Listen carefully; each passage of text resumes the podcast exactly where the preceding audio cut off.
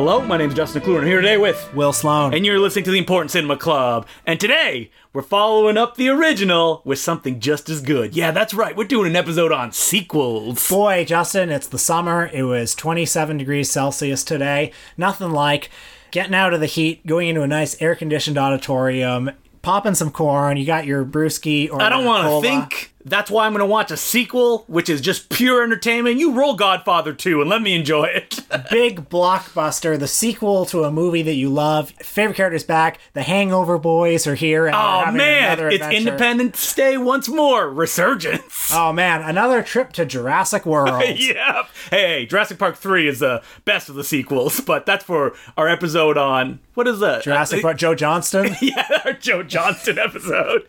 Yes, ladies and gentlemen, we're talking about sequels, much maligned, known as just pure exploitation, and we watched three for this episode. First of all, that's an antiquated notion, because of course there was a time in the 70s, movies like The French Connection 2, The Sting 2, movies that were just cash grabs. And, oh, I prefer John Frankenheimer's French Connection 2 to William Friedkin's. And it was just, you know, an assumption that the sequel is never as good as the original. It just repeats the formula. And isn't that the problem with Hollywood? There are no original ideas anymore. It's just sequels. Wait, where are you getting at? That sequels are good now? Well, what I'm getting at is we evolved past sequels, and now we have cinematic universes. Yeah, there are no sequels anymore. I mean, they try, but most of the time, you're right. They're setting up, hopefully, a franchise, while most of the films that we're talking about today are sequels because the first film made money, they never thought the story would continue, and they went, oh, okay, we could, you know, there's an IP here we can make money on, bring in that dough. Now, as you said, we watched three movies this week, and there was a methodology to the selection here. I suggested we watch Exorcist II, that being a kind of reinvention of what the first one is. John Boorman, who made the picture, didn't want to try to tap in again to what made the first one successful. Totally different. Mm-hmm. Another movie that we watched this week, which we'll get to, is Return to Oz from 1985, which is an inversion of the first one. Not a complete repudiation. Yeah. You could almost talk about it as a long gap sequel, but there's a lot of elements that go into how it got created that actually doesn't make it that, mostly because it's a completely different studios and they didn't have the rights to the original that people know and love. And finally, we watched Jaws 2 because we had to watch a movie that was a literal ripoff of the first one. But before we get to those, when you think sequel, what's your favorite one, Will? Because I know what your favorite one is. I don't know. What is my favorite one? Batman Returns. Oh, yeah, that is my favorite sequel. I love that movie. Can you guess my favorite sequel? Come on. Evil Dead 2. Yeah, you know it. And that's... you know, an indication that people always use of like, oh, well, sequels are not all bad. No, they're not. Just like not all remakes are bad. You got your flies, you got your things, you got your blobs. But most remakes are bad, just like most sequels are bad. So, Exorcist II: The Heretic from 1977, coming 4 years after the William Friedkin original. This one directed by John Boorman of Deliverance and Zardoz. So, I heard that they offered the original Exorcist to John Boorman. That's how hot he was at the time. And he turned it down because he said, I'm not interested in films about evil, and I don't want to make a film that essentially seems to be torturing a girl the entire running time. He was not wrong on either count, but then why you would go see him to make the sequel when he doesn't like the things that people reacted to about the original is odd. This movie, you know, it wasn't a complete financial disaster, but it was a big financial disappointment and was at the time considered one of the worst movies ever made. Mm-hmm. So much so that in the Medved brothers' book, The Golden Turkey Awards, it was voted number 2. Wow. Worst film of all time. Under Plan 9 from Outer Space? Under Plan 9 from Outer Space.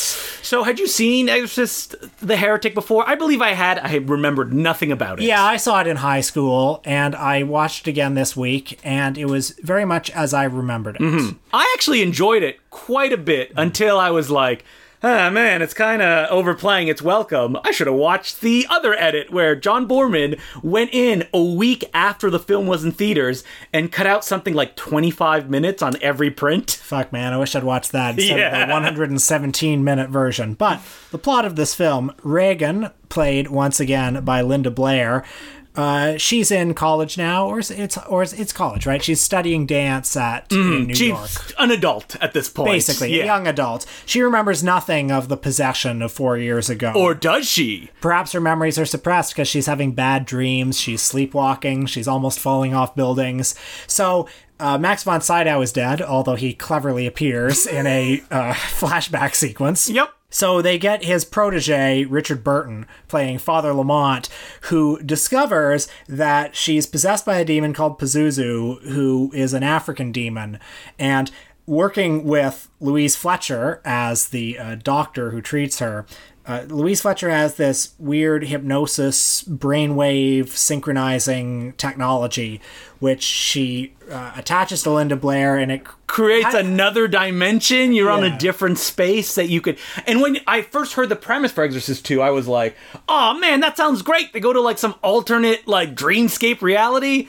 No, not really.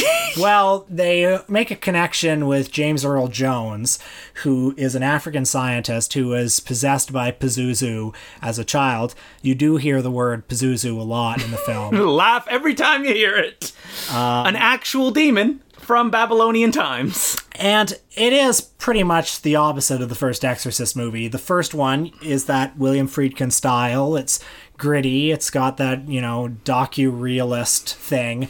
The second one is going for something dreamlike, like an Italian horror movie. It's essentially an Italian ripoff of the Exorcist film, The Visitor, if you will. The first one is streamlined and efficient, but this one has a very complicated mythology where you get to, like, the demon is kind of mysterious in the first one, but in this one you learn all about it. I mean, if you're making a sequel to The Exorcist and you're going, all right, I want to kind of tap into what people liked about the first one. What did they react to?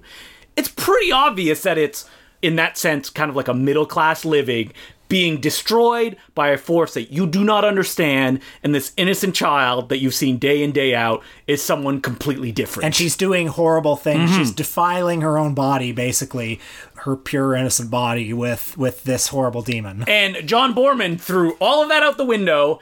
And nothing in The Exorcist II Heretic is grounded.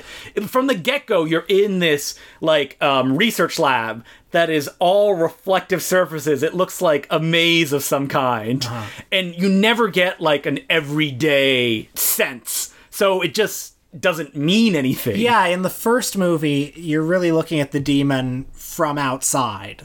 It's a cold, it's lazy to call it documentary-like, but it's an objective view of the demon. Whereas in this one, you're strapped into this brainwave machine and you're traveling around the world. Yeah, with Ned Beatty.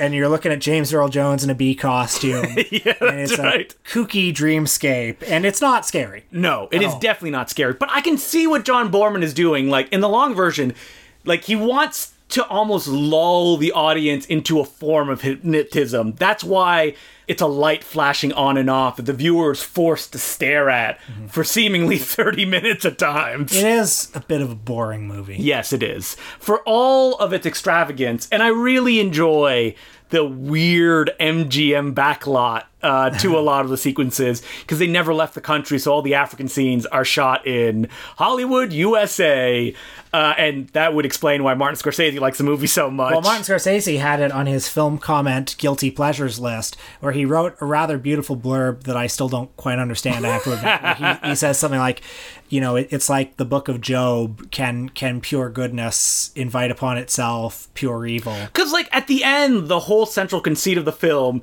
is that there's a race of mutants, let's call them X-Men, that are being created by God to fight off the demons. And the reason that these X-Men are being possessed by the demons is because they are pure goodness. As the opening exorcism goes, the woman who's possessed by the demon catches fire. She goes, "Why am I possessed? I'm a healer." And that's because the demons are attracted to this next level of evolution. And, you know, at the end of the film, Linda Blair's powers is to wave her arm in the air like this, which makes all the locusts go away. You know what? You'd be terrified of this film if you're scared of locusts. Yeah. It's got good scenes. Yep. Locust scene is good. Yeah.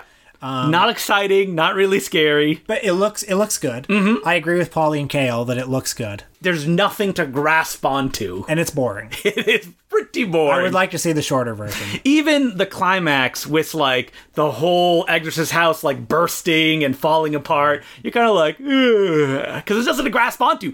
You don't even really know what's going on. I listened to a commentary by a fan that's on the Scream Factory Blu-ray, and he's like, oh yeah, you gotta understand here that they're actually in an alternate dimension where people can't see what's going on, which is why they're not reacting. I'm like, well, the movie doesn't clarify that in any way. You're just completely lost as to what's going on, and because you're so unmoored, there's nothing even disconcerting about what you're seeing. So, you know, nice try. That's yeah, nice try. Not one of the worst movies ever made. No, it's a complete misunderstanding of the material that they're sequelizing. But well, it's an attempt to do something different. Yeah, an extrapolation, I guess. Yeah. But it's never going to please anybody who enjoyed the first Exorcist film. Oh, and Linda Blair is a cipher. She's not good. Not much to grasp onto. I enjoyed Richard Burton's sweaty performance. Yeah. Probably the alcohol-induced sweats, but... You know, I would recommend people to check it out if they're curious. Certainly. Absolutely. So the second film, Return to Oz. A lot of people have memories of watching this one as a kid. And it giving them nightmares. I was not one of those children. I saw it on TV as a kid, and I didn't like it. Mm. The Wizard of Oz was probably the first movie I ever saw, and definitely the first movie I ever loved. So, I mean, as a 4 or 5-year-old, I was not that receptive to this film in which... Dorothy is being given electroshock therapy to rid her of the memories of Oz, and then when she goes back to Oz, it's a dilapidated hellscape where the yellow brick road is all fucked up and the Emerald City is destroyed. As a person who never had any attachment to the original Wizard of Oz, I love Return to Oz. Uh-huh. It's does all the stuff that the first one didn't really do that much for me. So, wow. Return to Oz. Well, we talked about this in Wizard of Oz episode. It doesn't do anything for me. Oh my God. You don't like the Wizard of Oz? I like it, but yeah. I have no attachment to it. Okay. Like, it's not a movie that I'm like, yes. I never watched it when I was a kid, and when I saw it later on, I was like, this is good. Okay. It's imaginative and it's colorful, but I'd rather the miserable version with tons of practical effects. Okay, that's very interesting, because as I was watching Return to Oz this time, mm-hmm. very much hoping to enjoy it and enjoying much of it. Yes. You know, there's lots to like here. These insane, gigantic sets, the some of the practical effects, like the characters, you know, Dorothy meets new friends this time. There's TikTok, the kooky soldier robot metal man, but in particular there's Jack Pumpkinhead, who is imagine Jack Skellington but live action and with a pumpkin for his head, and he looks crazy. And even some of the old characters that you know and love, like the Scarecrow, he looks crazy. And I love how the Tin Man looks. All the characters are designed in a way that it would seemingly be impossible for a human being to be in these costumes. I mean, Jack Pumpkinhead is a human a few times, but most of the time he has these long, spindly arms, and he's like 6 feet tall, so there's nobody in the costume. It's all puppeteers. Well, there's also the Wheelers, who are the movie's equivalent of the Flying Monkeys. They're these, terrifying.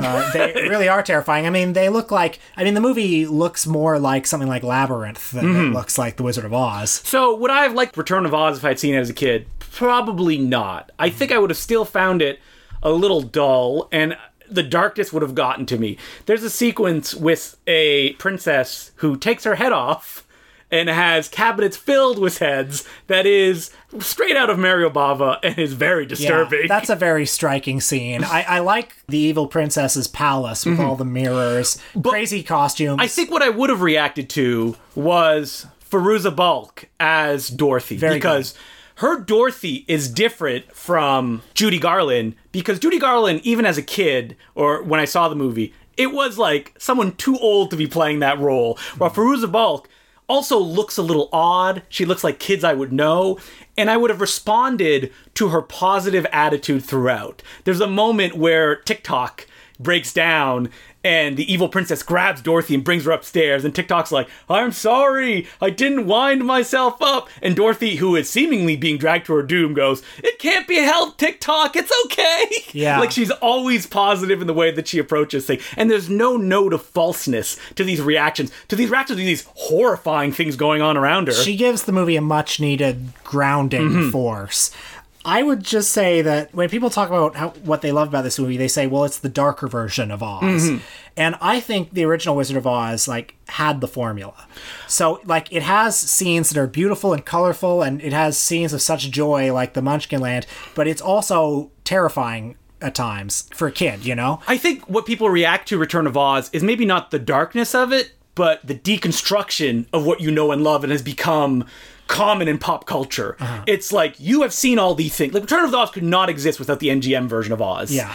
But now see it desaturated. The yellow brick road is completely destroyed. The director of the film, Walter Murch, actually said he based it on Wisconsin Death Trip, which is a famous collection of photos of the derelict, like, Wisconsin wasteland. Yeah, that's interesting to me in theory. Mm-hmm. And but I love to see it on screen. In practice, I look at it, it's like, boy, this is really not fun to look at. But I think the difference between you and me is that you, in your heart, like, you love The Wizard of Oz. And to see that besmirched bugs you. Like, the way that you say that the designs, that they're different, kind of take you aback a little bit. I'm like, oh, no, I like these designs better. You know, it probably does bug me a little bit. But, like, I also genuinely think that the original movie, it's like, there's not much to improve on there. It's like the mix of scary stuff and fun stuff is perfect. Something that I would have never recognized as a kid, but as an adult, is that Dorothy is very proactive in Return to Oz in a way that she's not in The Wizard of Oz. Well, sure. I mean, it's her 6 months later. Yes. And she's been to Oz before, and so she's taking a more proactive way. As a kid, it would have probably, like, I would have been like, oh, I like a kid being involved that way. I'm lying. I would never realize that as a kid. I'd be like, woo, look at all these pumpkins. Oh my God, I'm so scared. I know it's not fair to compare it to the original one, but since that is the movie that it sets itself up for comparison with, like, the original one allows you moments of awe. Mm-hmm. Like, it allows you to look at the Emerald City or Munchkin Land and be like, wow, look at this. And Return to Oz wants to repel you. Like, it doesn't want you to feel I awe. Think that there's awe, but I think that Walter Murch, who directed this film, made a smart decision is that he cannot recreate the feeling of Wizard of Oz. So why even try? Like, in the fabric of this film is the Wizard of Oz structure, meeting new friends, doing stuff with them. But at the same time, it's not trying to recreate what happened before. There's no songs. Mm-hmm. It's not very colorful. Mm-hmm. And I think that was a very smart decision. Now, Walter Murch, who was most famous as a sound designer. And an editor also. Yeah, who worked on Godfather, Apocalypse Now. Star Wars. Mm-hmm. This was his first and last directorial debut, because during shooting, he had a nervous breakdown and was fired.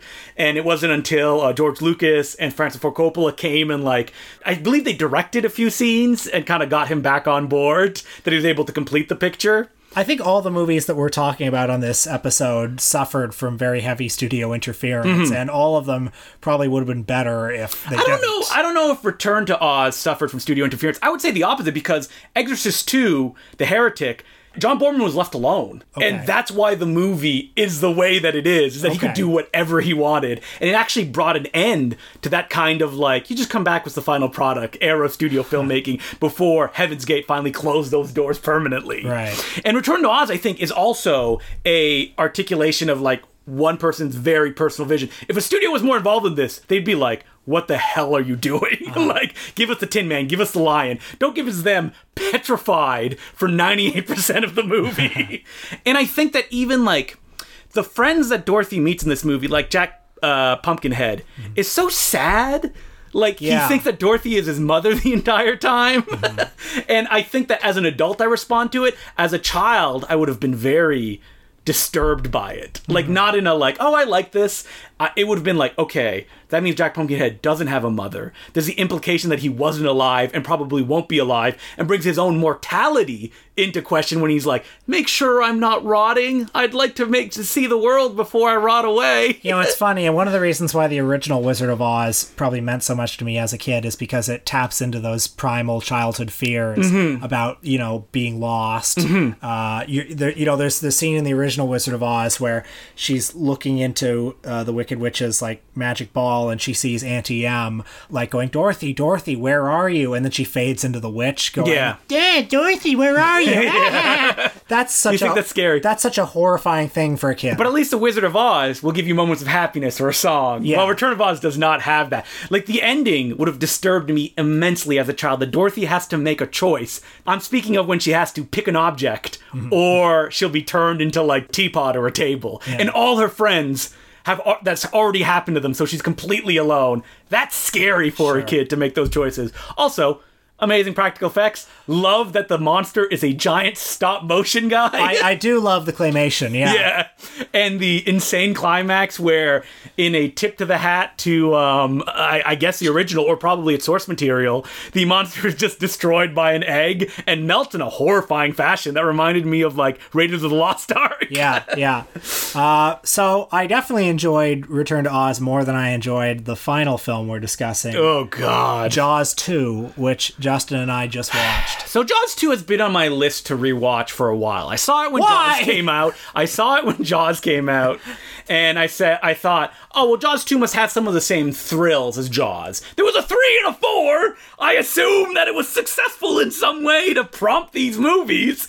I read the Jaws 2 log, which was just a sequel to the original very famous Jaws log written by Carl Gottlieb, the screenwriter of the first one. Jaws 2 log, not as good. It was written by just a journalist, and the film still had a lot of problems. Its original director, the man who made Let's Scare Jessica to Death, was fired a few weeks into filming. They got in a TV guy who doesn't really have any notable credits.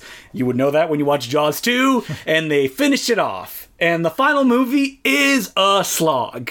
Boy, 116 minutes. Justin and I just watched it on Netflix. Felt like a week of my life. A complete misunderstanding of what people liked about the first Jaws.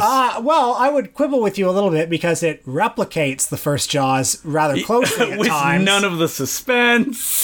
So here's what happens. It's, you know, a year later, 2 years later, I don't know, but it's the same beach community. Roy Scheider is still the, what is he, the sheriff? The sheriff, yeah. And there's the mayor is still there, having survived re-election despite not having closed the beaches in the first movie. And wouldn't you know it, there's another shark. Is he the same shark? Maybe he's another shark. No, I think the first shark blew up. So. I like to think it's the same shark. Yeah, that he's just kind of like a werewolf. They didn't kill him the right way, so he just reformulates himself. Yep, and he's on the beach. He's introduced in an opening sequence where he kills two divers in the lamest way possible. And Roy Scheider believes that this was no boating accident. People don't believe him again. Oh no, the boating accident is when the shark kills two people and then someone accidentally blows themselves up. That was the best scene of the movie. Should have opened the film, to be honest. So Roy Scheider goes to talk to the mayor, and the mayor says, "Listen, buddy, you can't think that everything is a shark attack." He goes to the town council, and they're like, "Listen, buddy, you can't think everything is a shark attack. Listen, you're not going to win the lottery twice in a row, will ya?" Later, he's, you know, playing lifeguard at the beach, and he sees what he thinks is a shark. He starts waving his gun around, "Get out of the water, get out of the water." But no, it was just a fish. And he gets fired from his position, and then the movie switches to 100 teens who go boating. So we see the teens near the beginning of the movie, and they're all getting on a boat, and it's a lot of teens. You can't keep track of them all. No. But you think, okay, well, this is going to be like a slasher. Yeah, and that's what the original conception of the film was. It was a bunch of teens went out on a bunch of boats.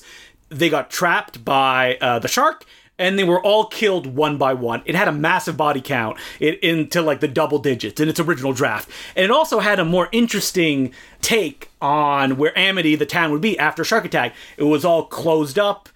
Nobody wanted to visit it anymore because there had been a shark attack, which would make sense. If a shark had killed a bunch of people on the beach, it probably would be closed for a long time and people would be wary to go back.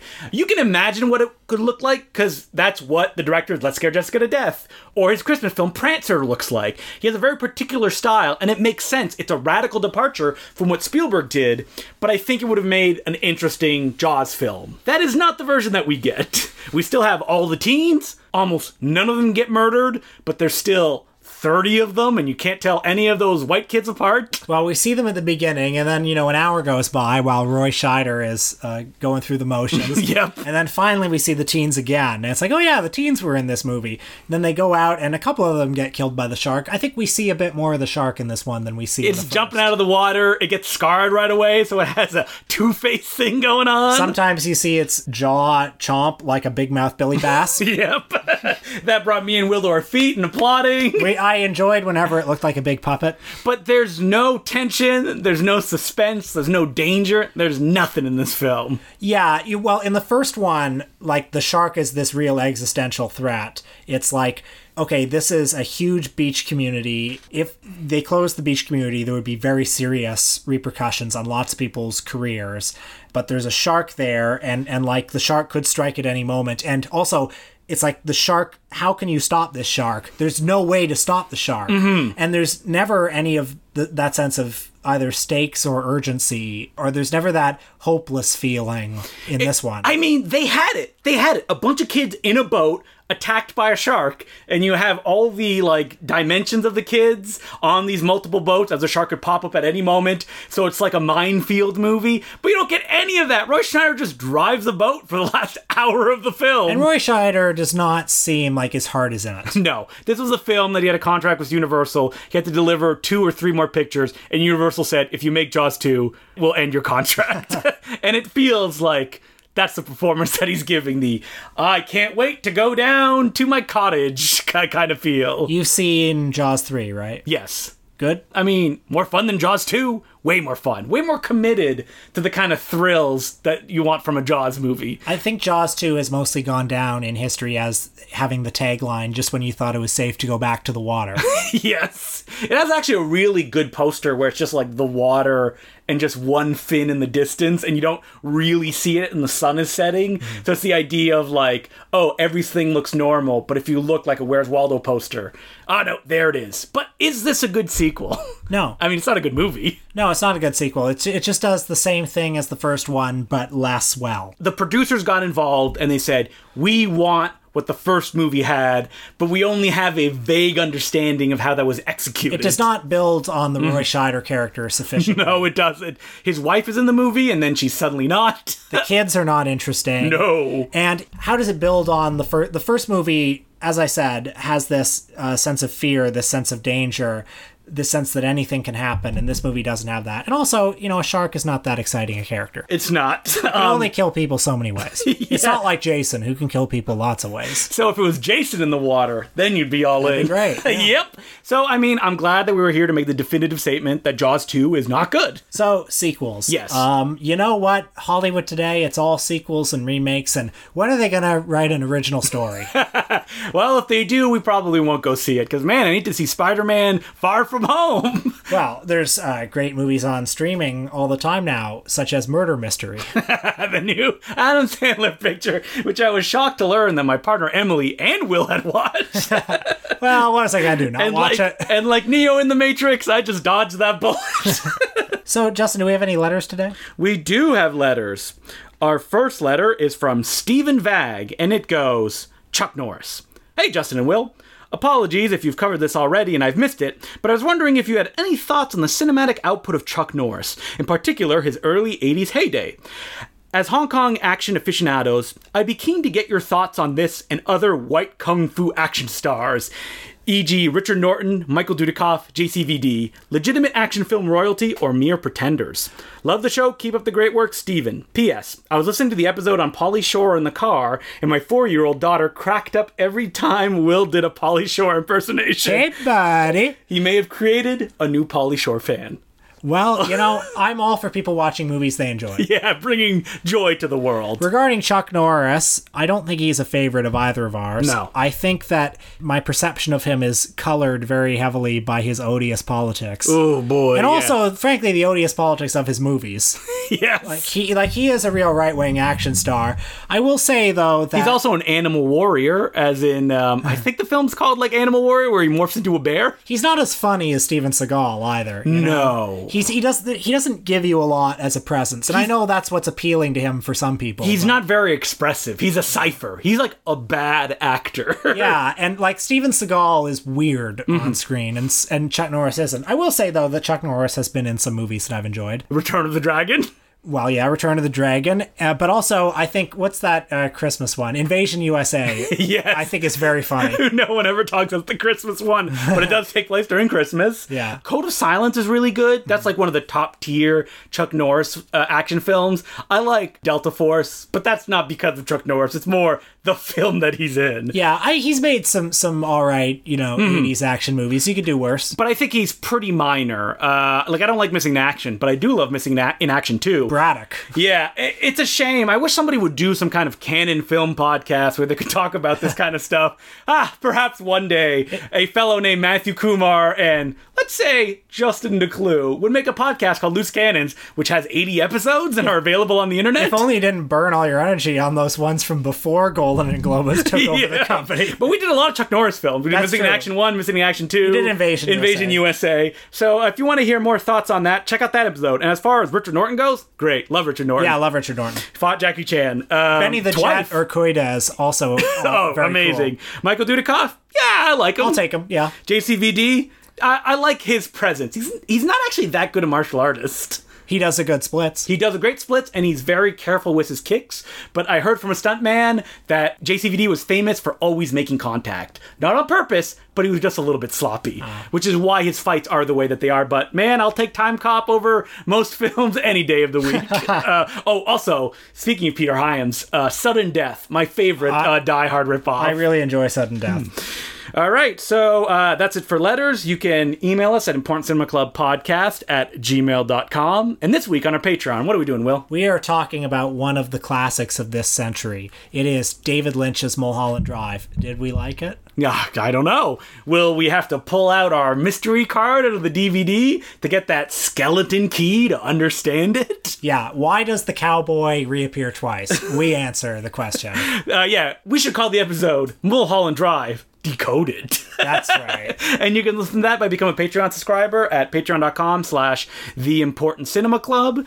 And it's $5 a month. Become a Patreon subscriber. We'd appreciate it. Next week, we're doing a universal horror director. But not one that you've heard of. Oh, wait, we're not doing Todd Browning? No. James Whale? We've already done him. Oh, God, we've done everyone, haven't we? And in fact, the universal horror director is somebody who was only involved in universal horror a little bit. He's done all sorts of other things. He was an assistant director to Von Sternberg and Chaplin. He directed the Marx Brothers' first movie. He's done many film noir and comedies and this and that. He was an experimental filmmaker, one of the first American experimental filmmakers. He was one of the first film brats, like a film fan before he actually made it to Hollywood and started making films. He was supposed to direct and got so close to making Frankenstein, and it fell out from under him. There were posters made with his name on it. He was going to direct it with Bela Lugosi, and his name is Robert Florey. If you haven't heard of him, and you probably haven't, this will be your chance to be acquainted with one of the best B-movie directors of all time. That's what we're doing next week, and until then, I'm Justin Kluwer. I'm Will Sloan. Thanks for listening. You know, Will, they're putting out all these 4K remastered Blu-rays. Number one, they're not in 4K. Number two, I'm like, do I need another copy of Lucio Fulci's The New York Ripper on Blu-ray? Well, shucks, I don't think I do, because, I already own it.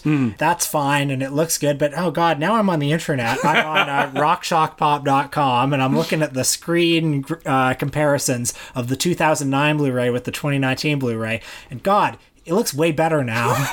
Yep. Well, there goes $50. I mean, that setup was a little bit of a lie because I've never owned New York Ripper, so it would have probably affected my decision if I picked it up.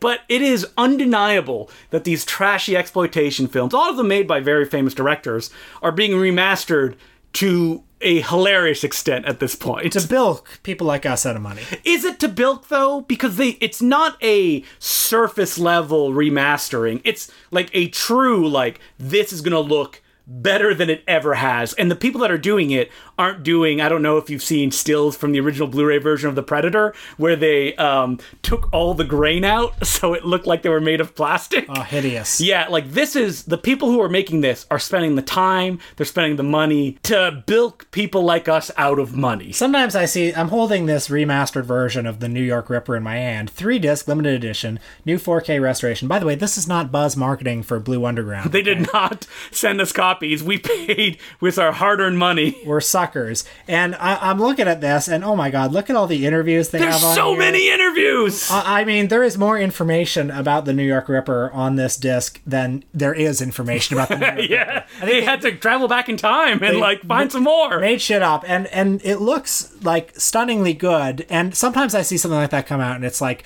you know, this is like donating to charity.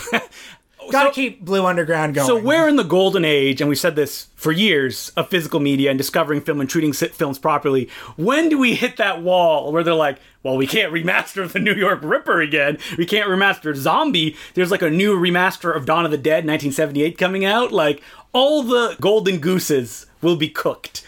And as we know from these companies, and they talked about it, like, most of the times they work on a nostalgia base. Like, Vinegar Syndrome is not going to release one of their films for $50 and someone's going to buy it. People will buy a Lucio Fulci film.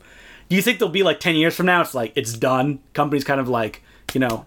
Well, there's always a new generation of people, and there are always new... Like pressings, new, like they're like, it's format. Out of print. Yeah, exactly. I mean, like, Blu-ray, we've never really talked about this, but they figured out their market. Like, Vinegar Syndromes, the day they started putting things in slipcases, and people were like, I will spend $30 extra for that slipcase. It was little dollar signs appeared in their eyes. Madness. Vinegar Syndrome have, like, a Scrooge McDuck-style vault of money. I don't think they do. Do they? How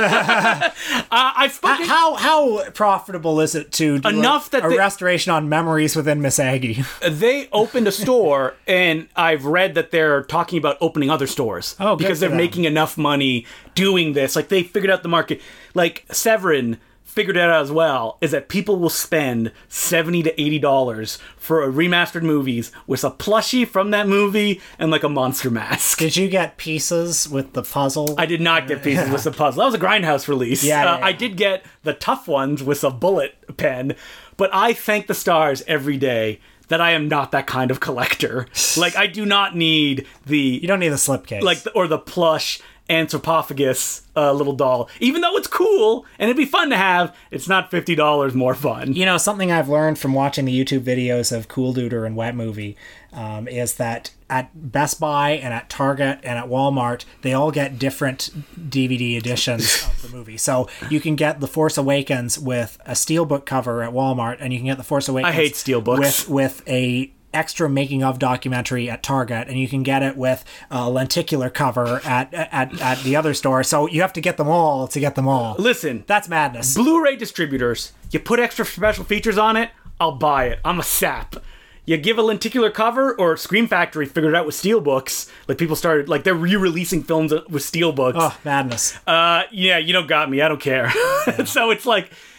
the illusion of tangibility of like, ooh, I'll learn more. That's my kryptonite. Thankfully, slipcovers that are always ripping on me and I can't get them into their cases is not. I like when there's a commentary track. Love when there's a commentary track. There should be no DVD without commentary tracks. And I'll tell you why. Because me and you will do it. Just contact us. We'll do it. We'll do a commentary track.